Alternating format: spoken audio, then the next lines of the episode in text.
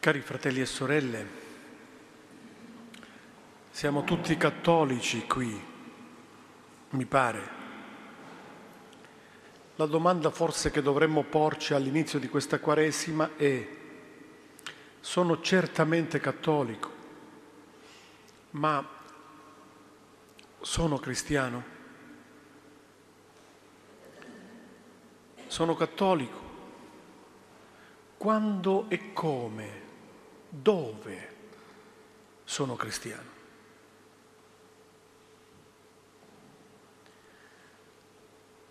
Che sono cattolico lo vedo da me, per me.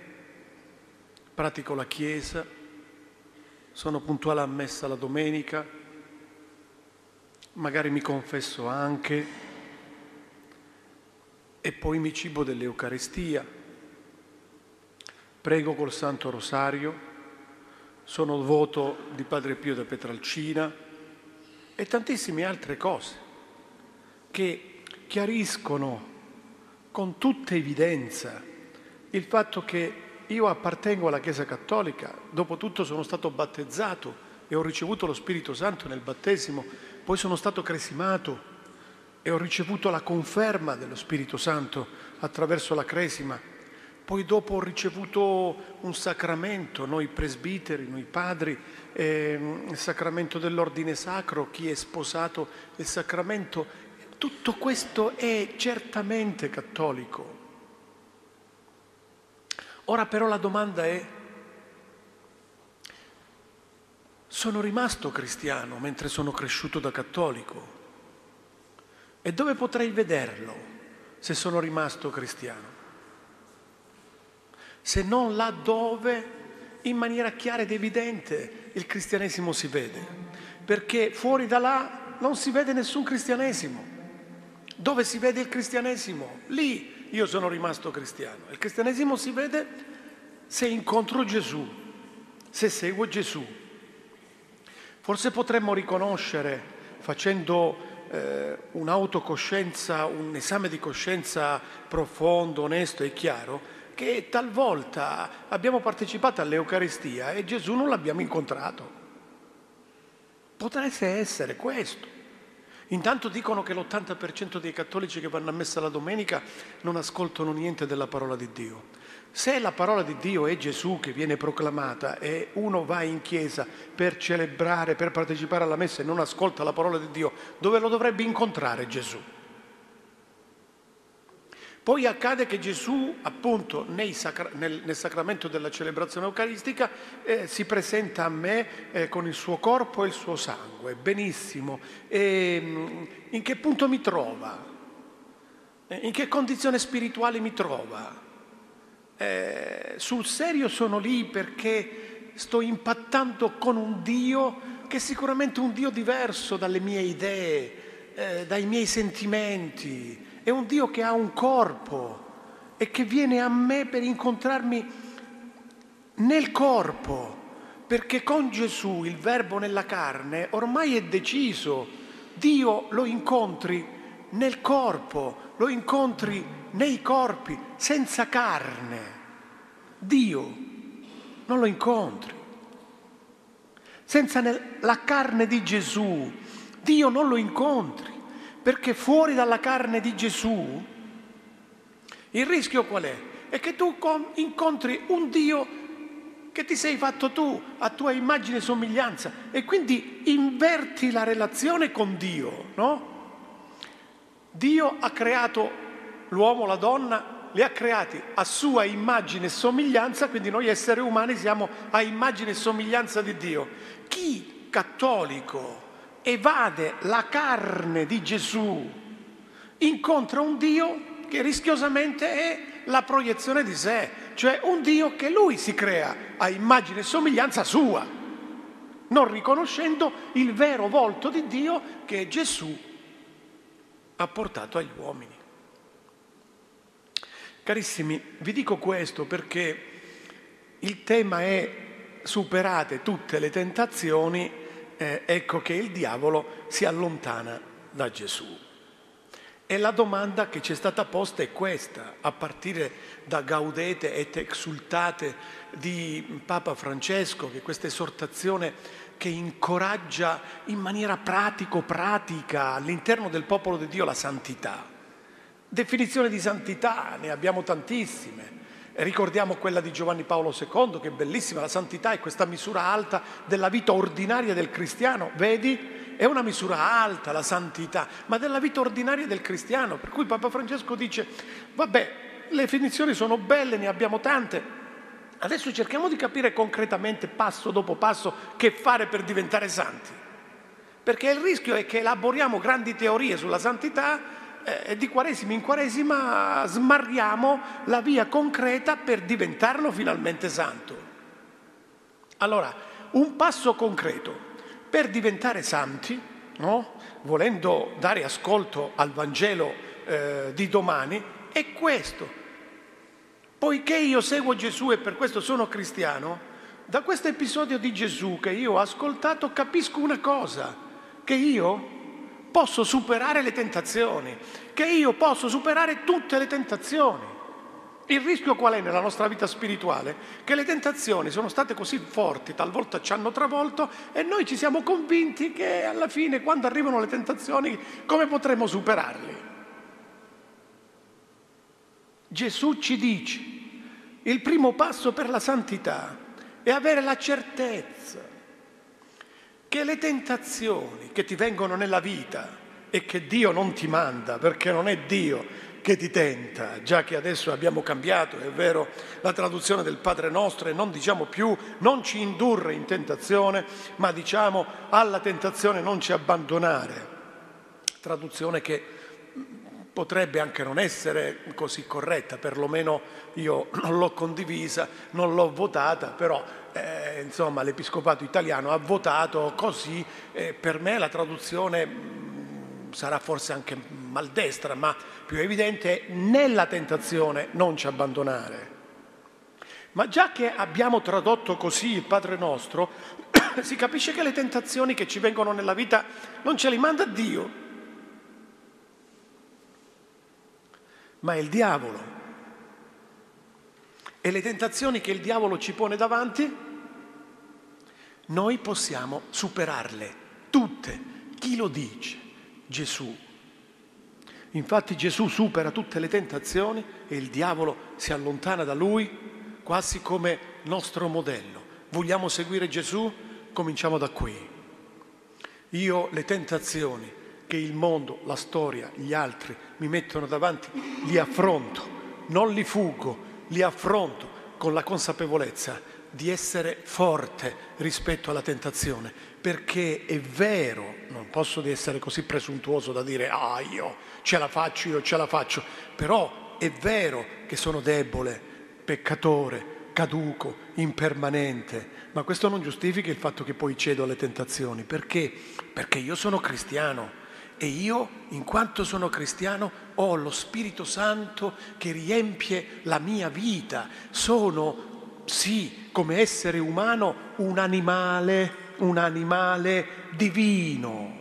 Creaturalmente sono divino perché sono fatto a immagine e somiglianza di Dio, ma sono già figlio di Dio per creazione, ma poi sono figlio nel figlio Gesù perché ho ricevuto lo Spirito Santo e lo Spirito Santo in me mi dà la forza, la potenza di superare ogni tentazione. Vedete, cominciamo a contemplare così il secondo passo per diventare santi, il vero volto di Dio. Ma come si fa a diventare santi e non conoscere il Dio che ti fa santo? Voi sarete santi perché io, il Signore, vostro Dio, sono santo. Ma se tu la santità di Dio in qualche misura la smarrisci perché invece di seguire Gesù, no? Anche all'interno della Chiesa Cattolica, con un cattolicesimo che io chiamo sempre più convenzionale, quel cattolicesimo che ti porta nelle chiese a pregare tipo Padre nostro che sei nei cieli, sia santificato il tuo nome, venga il tuo regno, sia fatta la tua volontà, se coincide con la mia, perché se no non se ne parla nemmeno, e poi dice perdonami che io perdono, ma tu non hai perdonato, non perdoni e non perdonerai. Ma come si fa a diventare santi? Perché tu vai in chiesa e preghi e dici il Padre Padre nostro puoi diventare santo? No! Possiamo diventare santi se preghiamo, preghiamo il Padre nostro e sul serio ci mettiamo praticamente a obbedire a fare ciò che preghiamo e se diciamo sia fatta la tua volontà, si tratta della volontà di Dio che si deve fare su di me. Se io dico perdonami che io perdono, poi vado a perdonare, ecco il perdono, eh, vincere ogni tentazione. Quali sono le tentazioni che dobbiamo vincere per diventare santi? Molto spesso dice le tentazioni della carne, le tentazioni del successo, le tentazioni, le cose che, che, che noi diciamo, d'accordo? Ma attenzione, il diavolo, se è veramente lui, che è Lucifero, menzognero sin dal... Questo ci crea una menzogna eh, una menzogna particolare per cui a un certo punto, eh, mentre ci orienta a, a, dire guardate che le tentazioni sono queste, tu mangi troppo, cerca di fare digiuno e non mangiare, eh, tu hai problemi di debolezza eh, sessuale, allora vai, no? E queste che chiamiamo le tentazioni della carne, no? Magari, insomma, hai un cuore un po' chiuso in te stesso, un cuore freddo, un cuore non generoso, sei un po' troppo egoista. Cose sacrosante sono tentazioni che noi dobbiamo eh, vincere, sconfiggere. Ma la tentazione su Dio la tentazione su Dio. Ma avete visto nel Vangelo che abbiamo ascoltato? E Gesù dice, senti, guarda che Dio non è un giocattolo che tu puoi utilizzare, dice buttati dalla montagna che poi Dio manda gli angeli. E che facciamo qua? I giochi di prestigio? Tu adorerai il Signore tuo Dio, adorerai Lui non un'immagine che di lui tu ti fai. E dopo duemila anni di cristianesimo forse non siamo tentati proprio nell'immagine di Dio. Io ho fatto la visita pastorale nella mia diocesi, ho sperimentato questo dato di fatto. La stragrande maggioranza del mio popolo di cattolici, da sempre cattolici, ha di Dio sulla questione grande del dolore, della disgrazia, della malattia, dell'incidente, ma proprio una falsa idea. E talvolta anche dentro la predicazione cristiana. Io per esempio con le mie orecchie ho sentito dei preti predicare un po' malamente di Dio, proprio nel momento del dolore e della morte. Che so, muore il figlio di 18 anni a una signora e, e, tu le dici, ah, tuo figlio era bellissimo, il fiore più bello di tutti. Ora Gesù ha nel cielo un grande giardino dove ci sono i fiori più belli e quindi siccome tuo figlio era il più bello di tutti e non è possibile che stia sulla terra con te. Gesù l'ha voluto, l'ha accolto e se l'è portato di là. Come si fa a dire a una madre così? Ma come si fa ancora a pensare di entrare in una chiesa e avere davanti un Dio di cui posso aver paura, perché è un Dio terribile, tremendo è questo Dio. Stai attento, stai attento, perché se pecchi e pecchi in un certo modo, quello ti colpisce, ti manda la disgrazia, ti manda il terremoto, ti manda la malattia ti manda l'incidente stradale.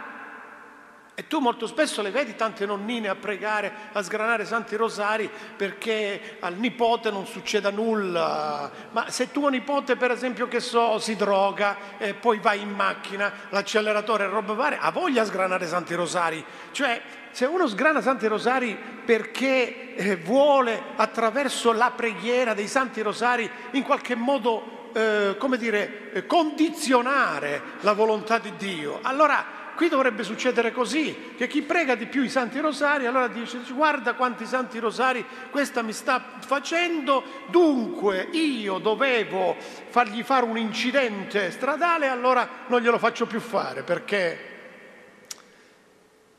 il rischio qual è? È che nella nostra religiosità noi utilizziamo Dio come se fosse uno strumento nelle nostre mani, no? Perché lo temiamo e in qualche misura ci pariamo i colpi di quello che lui potrebbe fare con noi. Non è questo il Dio di Gesù.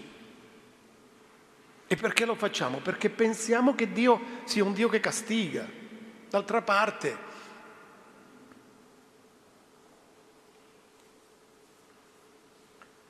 atto di dolore, perché peccando ho meritato i tuoi castighi, voi padri, no? Però da un po' di tempo io sto chiedendo in giro, eh, soprattutto alle persone un po' più attempate, eh, venite a parlarmi eh, di un fatto terribile che nella vostra vita vi è capitato, magari senza eventualmente eh, confessare il grande peccato che avete fatto per aver ricevuto poi quel disastro nella vostra vita. Però venitemi a raccontarmi com'è che avete recepito questo fatto disastroso come un castigo di Dio. E vi dico che nessuno firone è venuto, eppure ne ho contatati tanti. Perché a quanto pare, con tutto il rispetto di quello che c'è scritto nell'Antico Testamento e di come noi leggiamo i salmi, preghiamo e interpretiamo, castighi di Dio non ce ne sono, almeno da Gesù in poi. Perché Gesù, il quale tentato dal diavolo ha fatto i conti anche sulla propria missione, una volta che il diavolo si è allontanato da lui, Gesù comincia a predicare il regno di Dio. E predicare il regno di Dio per Gesù vuol dire avere la consapevolezza che sicuramente ha maturato anche dentro le tentazioni, la consapevolezza di essere sì un uomo, ma di avere nella propria vita qualche cosa di enorme, un uomo che è figlio di Dio. Pensate quando Gesù arriva alla consapevolezza di sé, di essere figlio di Dio, dico ma sto impazzendo, sono pazzo oppure è vero e attraverso le tentazioni possiamo interpretare Gesù viene a comprendere che è vero e allora sa chi è Dio, perché il figlio di Dio è solo il figlio di Dio, sa chi è Dio. E comincia a camminare per le strade della Palestina ad annunciare il regno di Dio, cioè che cosa comincia ad annunciare? il vero volto di Dio, l'abba mio, il papà mio, è solo, è sempre amore, solo e sempre amore. Ecco la tentazione più grande, la tentazione più grande. Chi è il tentatore? Il tentatore è il diavolo, d'accordo? Eh, com'è che ha cominciato sin dall'inizio questo menzognero a tentare gli esseri umani? Lo dobbiamo sapere se leggiamo la scrittura alla Genesi, no? Al capitolo terzo della Genesi troviamo il menzognero che se ne va all'orecchio di Eva e che cosa gli dice? Cosa dice ad Eva? Ecco la tentazione più grande che Eva non ha superato perché ha mangiato dell'albero della conoscenza del bene e del male, crea in Eva il sospetto su Dio. Ma non penserai sul serio che Dio sia così buono come ti ha detto. Ma guarda che Dio è invidioso e geloso di te. Non vuole che tu diventi come Lui.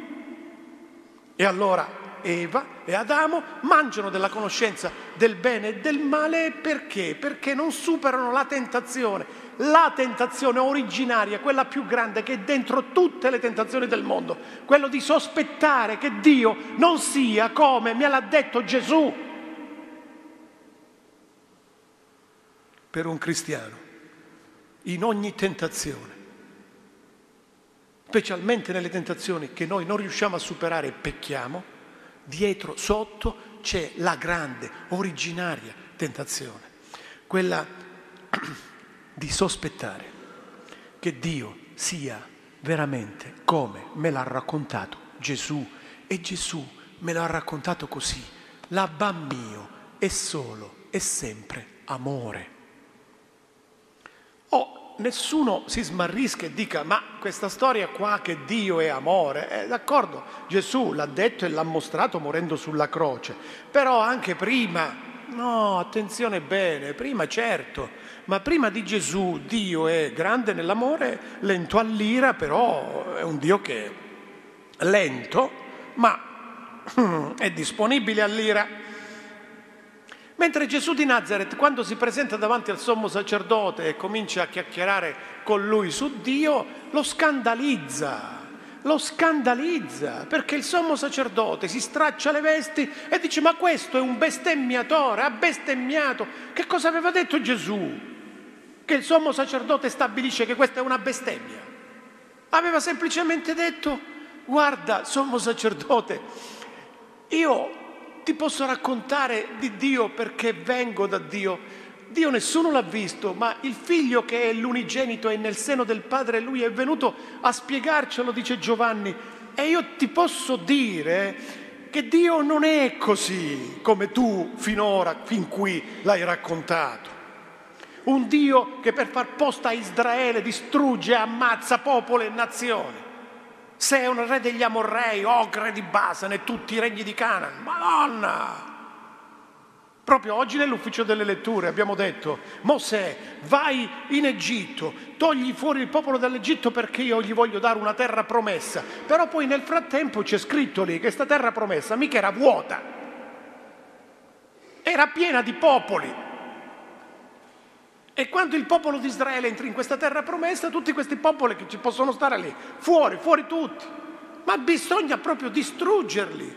Allora Gesù dice al sommo sacerdote, scusa, eh, Og, re di Basan, Seon, re degli Amorrei, d'accordo? Papà mio non ne fa violenza, ma proprio no, non ne vuole guerre. Papà mio è Dio che è solo e sempre amore, per cui non manda il dolore a nessuno, eh, non si vendica contro nessuno, non castiga nessuno, lui è solo e sempre amore. Per aver detto questo Gesù ha bestemmiato, mettetelo in croce ed è morto crocifisso proprio per testimoniare che Dio è così.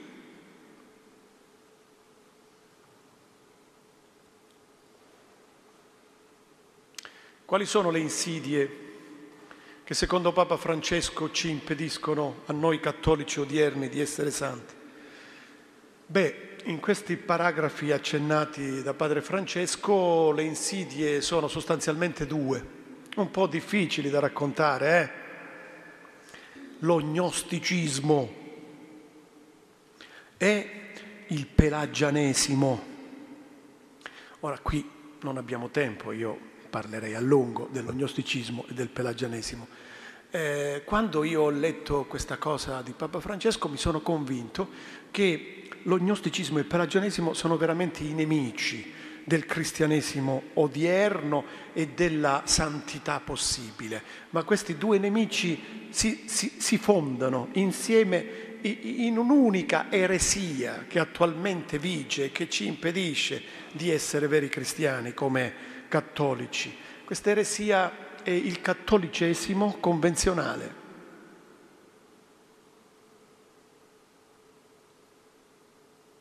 Il cattolicesimo convenzionale.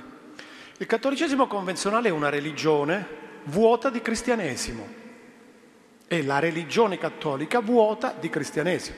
Vuota cioè del Dio cristiano, vuoto della pratica cristiana di ciò che Dio mi chiede, morendo eh, Gesù ci ha lasciato un comandamento solo, non dieci come Mosè, perché già prevedeva che nel ventunesimo secolo, con tutta questa memoria che perdiamo, presi dalle immagini, dalle televisioni, figurati te che vai a ricordare dieci comandamenti. No, i dieci comandamenti sono iscritti dentro la coscienza di ogni uomo, c'è un solo comandamento, uno, uno solo.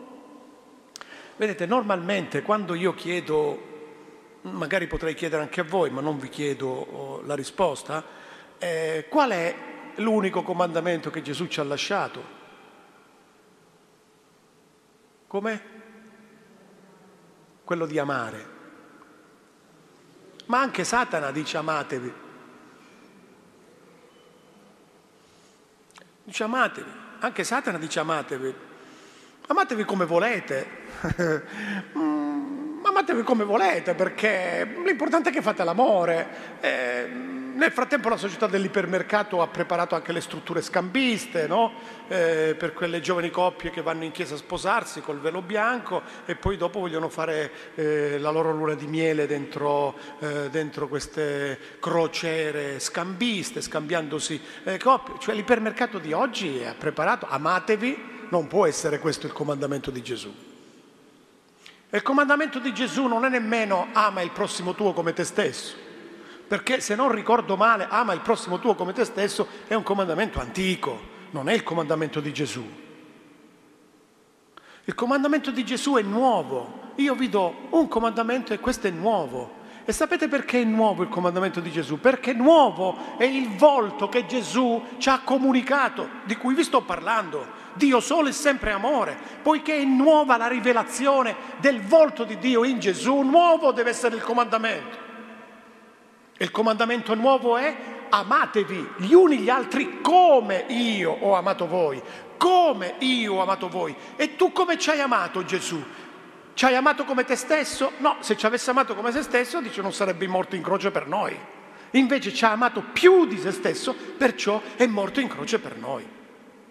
Ma quest'amore cristiano, amatevi gli uni gli altri come io ho amato voi, nel cattolicesimo convenzionale rischia di non funzionare, perché il cattolicesimo convenzionale, come religione svuotata di cristianesimo, porta ancora i suoi adepti dentro le chiese cattoliche a pregare però convince questi che pregano dentro le chiese cattoliche che è inutile fare le cose che Gesù ci chiede. E se Gesù ci chiede, senti, ma lo sai come andrai a finire eh, in paradiso?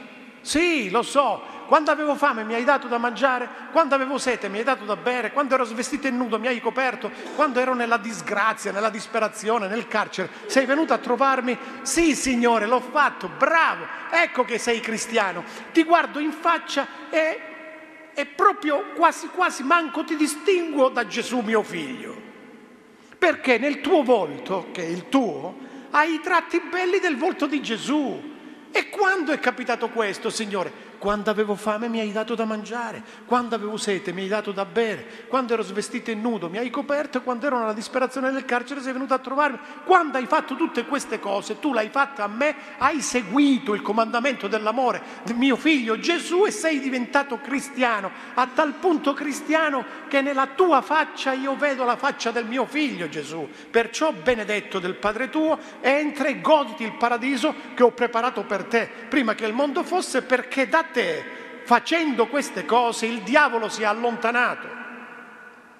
Mentre se queste cose, pur essendo cattolico, vescovo della Chiesa cattolica, penso a me per esempio, queste cose, le opere di misericordia corporale e spirituale, non le hai fatte, vuol dire che il diavolo da te non si è allontanato e il diavolo è come leone ruggente che va in giro cercando chi divorare e ti va, ti fa, ti fa, no, ti leviga, no, e così via dicendo, comprendi? Allora è un problema serio. Da dove posso avere io la certezza che il diavolo sia allontanato da me e che sono così forte da poter vincere la tentazione? Per il fatto che sono ripieno di Spirito Santo e quindi non sono solo, Dio è sempre con me, non mi abbandona mai, non solo è accanto a me, non solo è dietro di me, non solo è davanti a me, non solo è in alto a me, ma è interior, intimo meo, più interiore a me che me stesso. Perciò se Dio è dentro di me, ma io sono come Dio. Avete visto? Il peccato di Adamo non è voler essere come Dio.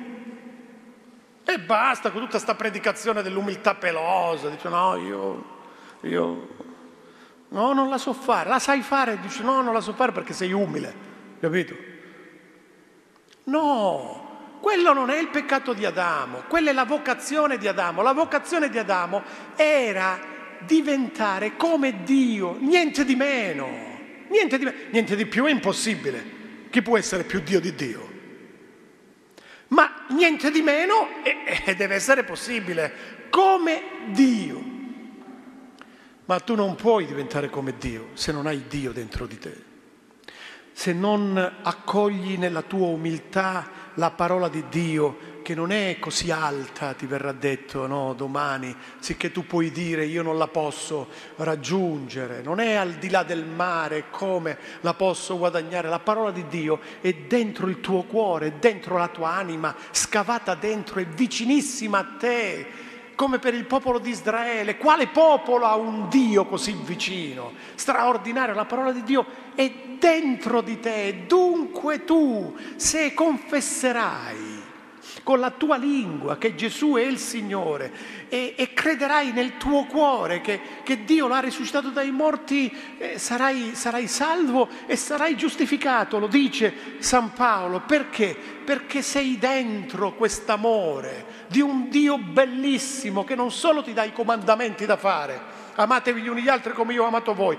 E come riusciresti tu ad amare gli uni gli altri come Gesù? Come fai senza Dio?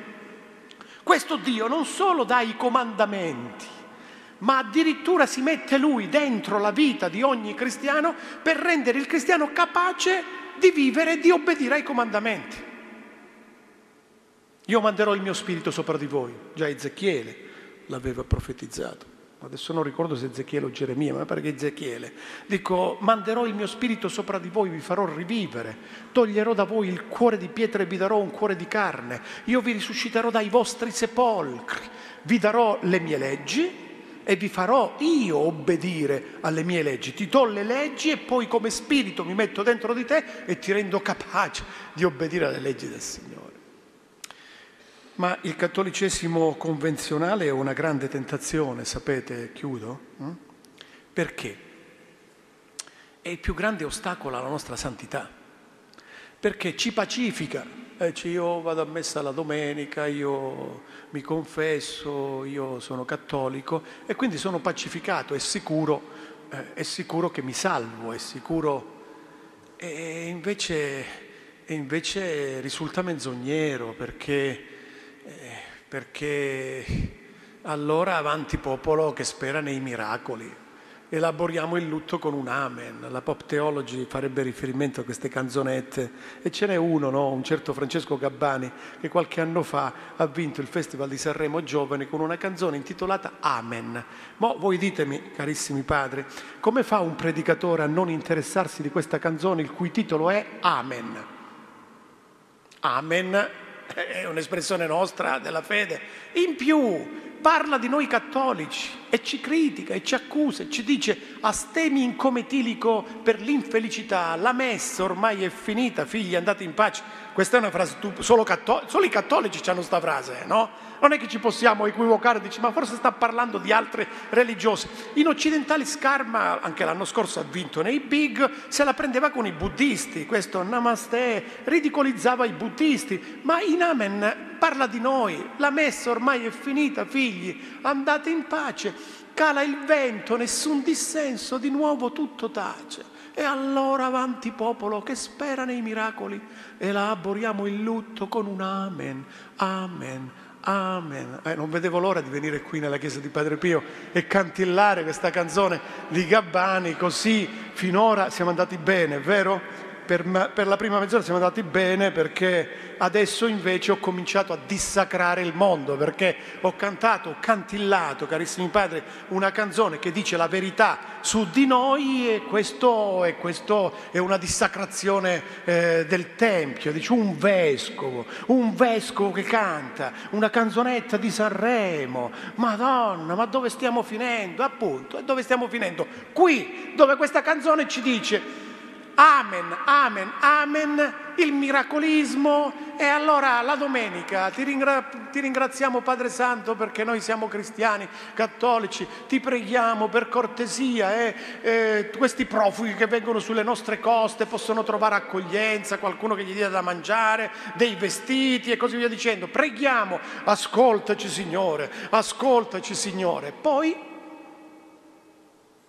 dopo aver detto dentro le chiese cattoliche nella celebrazione eucaristica, ascoltaci Signore, cioè Signore ascoltami, dammi tanto coraggio a me che ti dico ascoltami Signore, dammi il coraggio di aprire le mie case come se fosse un convento da aprire, come dice Papa Francesco, aprite i vostri conventi, accogliete questi nostri fratelli che se anche non sono cristiani e cattolici, sono figli di Dio, creati a immagine e somiglianza e tu ci puoi vedere il Cristo, anzi se sono poveri e morti di fame, ci devi vedere Gesù Cristo, ci devi vedere anche Maria di Nazareth e Giuseppe e il piccolo Gesù che, che vanno, eh, che vanno, fuggono in Egitto, no? migrano in Egitto, ci devi vedere queste persone, accogli, accogli, accogli e noi nelle chiese cattoliche diciamo eh, ti preghiamo Padre, accogliamo, accogliamo, accogliamo, poi... E poi vedo scritto sui giornali qualche settimana fa eh, un nostro governante il quale ha detto, e purtroppo è vero, e l'ha detto, e purtroppo è vero, Papa Francesco dica quello che vuole sui migranti, tanto i suoi fedeli, cioè i cattolici, sono tutti dalla mia parte, che dico il contrario di Papa Francesco. E, e, e poi veniamo a San Giovanni Rotondo, e Padre Pio, e preghiamo, e tocchiamo, e, e ci confessiamo. Che cosa? Siamo tutti da quella parte lì, cioè, mentre il Papa della Chiesa Cattolica, mentre il Vescovo di Roma ci dice mostriamo un po' di cristianesimo. Apriamo i nostri cuori, la nostra vita alle persone che vengono e che vanno amati, come lui ha amato. Certo che ci sono problemi, certo che ci sono difficoltà, però tu come cristiano non puoi non, non, puoi non vedere in queste persone fragili, povere, come un sacramento Gesù ed essere cristiano così. Allora superiamo in questa Quaresima la tentazione di una religione che ci porta nelle chiese a pregare e a non fare mai ciò che Gesù ci chiede. Gesù stesso l'aveva detto per sé, applicando a sé tutte le profezie di Israele, Isaia, che aveva parlato di questo. Tuo padre non hai gradito sacrifici, olocausti di montoni, di tori, di agnelli.